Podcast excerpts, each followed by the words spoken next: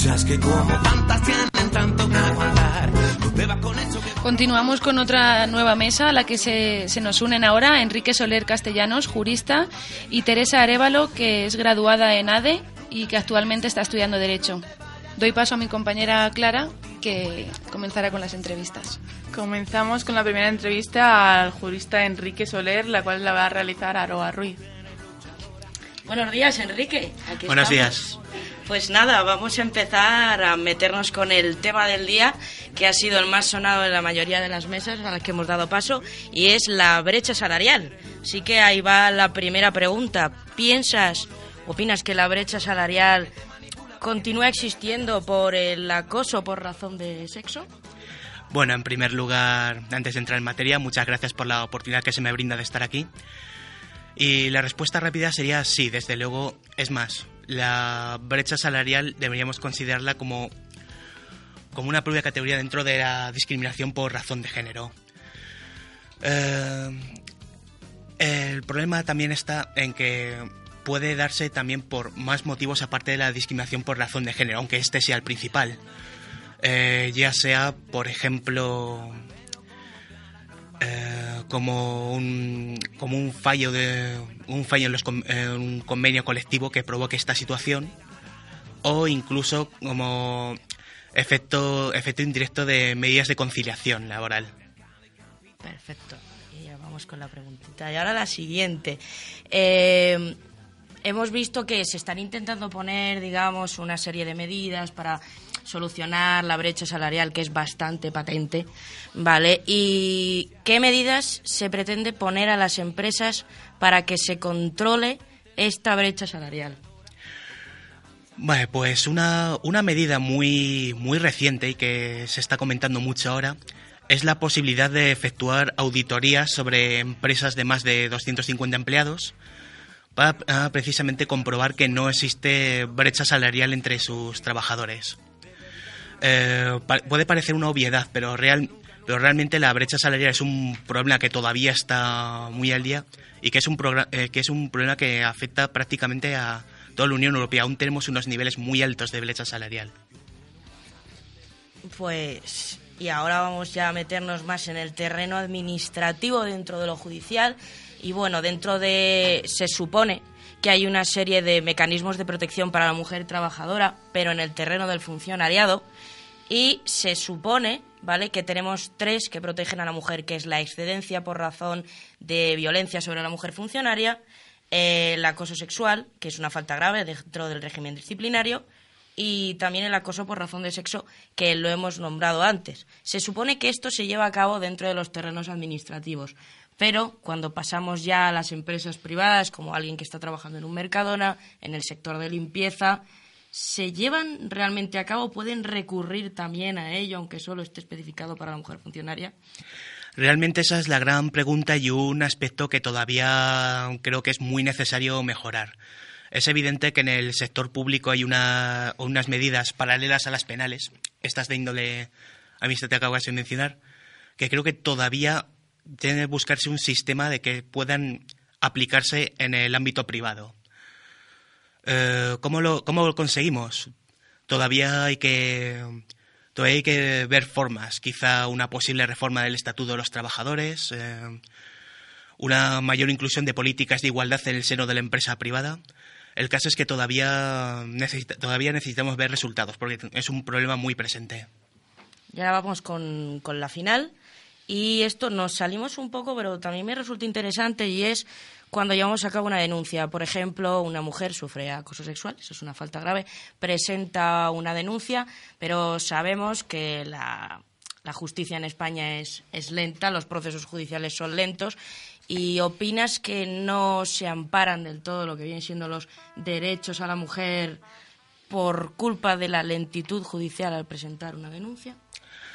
Sí, no, realmente es una pregunta compleja porque solo por, solo por medios legales yo considero personalmente que disponemos de los medios legales para garantizar un, un mínimo grado de protección. ¿Cuál es, ¿Cuál es el problema? Que mm, debido a la, a la lentitud de los procesos judiciales muchas veces esta, esta protección efectiva la tenemos que llevar a cabo a través de medidas provisionales en el seno del procedimiento judicial y eso ya entra, entra en colisión con otros derechos en juego. Em, bueno, en re- en realidad de- debería, mm, debería mencionar también que es, es eso, la, la, la duración del procedimiento judicial muchas veces obliga a que la protección que la protección efectiva tenga que ser por medio de estos mecanismos. Si no, ya, entr- ya entraríamos en, posibles casos de, de indefensión, falta de igualdad de armas. No, no es todavía la forma más eficaz, pero de momento todavía queda mucho trabajo en materia legislativa para que podamos alcanzar una solución que consiga respetar todos los puntos. Pues muchísimas gracias, Enrique, por responder a mis preguntas y ahora damos paso a la siguiente entrevista. Continuamos con la entrevista de, de Jennifer hacia Teresa Arevalo, estudiante de Derecho y de ADE. Buenas tardes. Eh, según datos del país eh, de 2017, el 52% de los estudiantes de ADE y Derecho eran mujeres. ¿Se refleja esto realmente en las aulas? Eh, buenos días. Lo primero de todo, muchísimas gracias por, por invitarme a esta mesa. Y bueno, yo hice ADE hace 8 o 9 años y la verdad es que sí. Eh, éramos más chicas que chicos en, en aquella época. Y en Derecho, la verdad es que también se ve una clara mm, eh, tendencia más a, la mujer estudiante que, que al hombre. Mm, cosas que a lo mejor antes pues no, no se veían. O en otras carreras tampoco se, se ve esta tendencia, pero la verdad es que tanto en ADE cuando, cuando lo cursé como ahora en Derecho sí que se ve la tendencia más a la mujer que al hombre. Y bueno, os han comentado que eres una todoterreno y que haces muchísimas cosas, entre ellas estás trabajando en el hostal de tu familia, pero supongo que después de, de esta etapa allí querrás dedicarte a lo que estás estudiando, a tu profesión. ¿Crees que tu condición de mujer podría condicionar a la hora de buscar trabajo? Pues no lo sé. A ver, eh, yo cuando estudié ADE, después de, de estudiar, estuve trabajando en una gestoría y la verdad es que no tuve ningún problema por el hecho de, de ser mujer. Estuve muy, muy a gusto allí.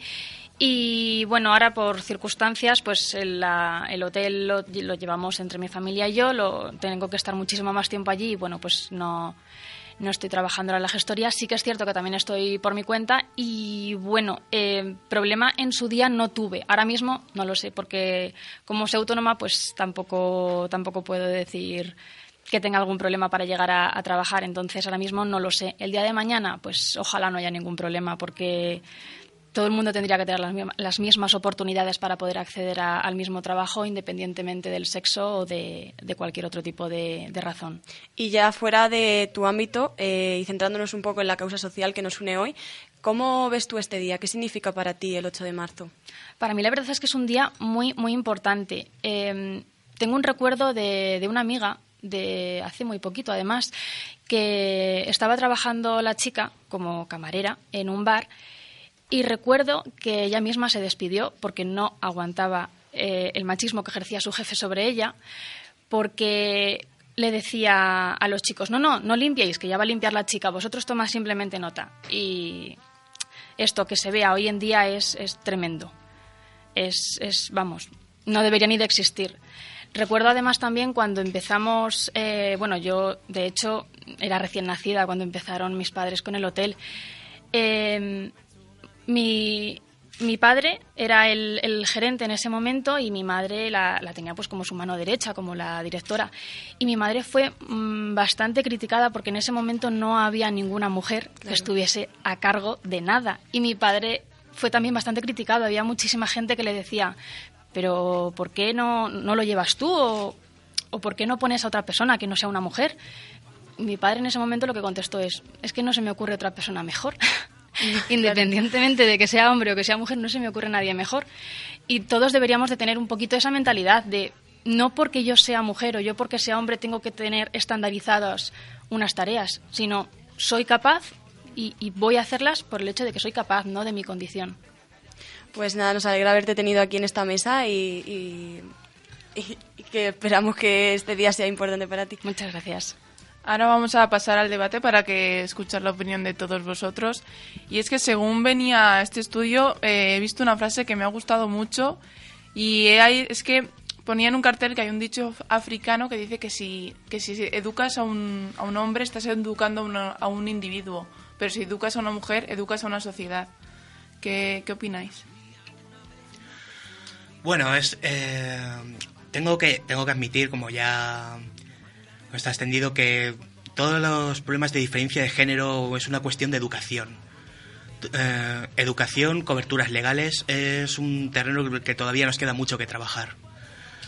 Pero también me inclino a pensar que si eh, volcamos todos nuestros esfuerzos en la educación, no necesitaremos depender de unas coberturas legales para que esta igualdad se haga efectiva.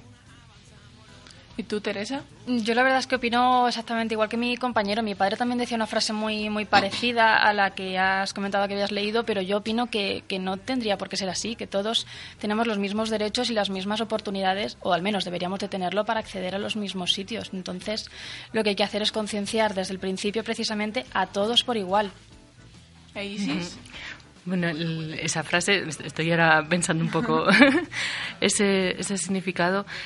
Eh, generalmente, o sea, en la, estructura pat- de patriarcal en la que vivimos, es una estructura muy competitiva, tanto a nivel de globalización ¿no? como de, de, todas las estructuras eh, empresariales, ¿no?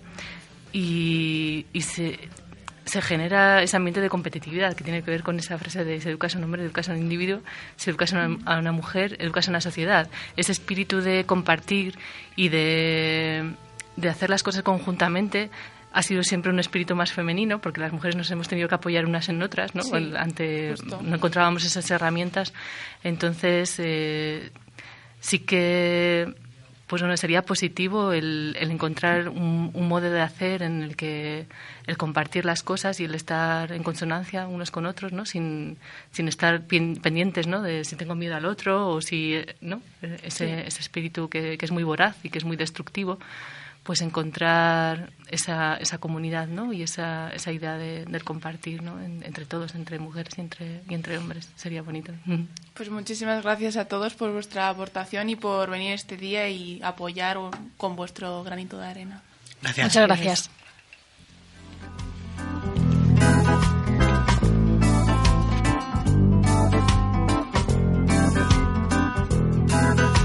Había una vez una persona diferente. Piensas que como tantas tienen tanto que aguantar. No bebas con eso que va provocando cuantísimo pelo. Vaya marimacho, nunca vengas sola. Si vienes andando, resérvatelo para chico de cuando aprenda a cocinar. Limpia en vez de trabajar. Nunca enseñas una teta, no te vayan a violar. Cásate en cuantito pueda cuando vas a ser mamá. No es que ellas cobren menos, es que ellos rinden más. Que den un paso al frente las mujeres luchadoras. Que cuando avanza una, avanzamos los demás. Que todo el mundo luche cuando ve alguna injusticia. Que nadie se interponga en el camino a la igualdad. Que den un paso al frente las mujeres luchadoras.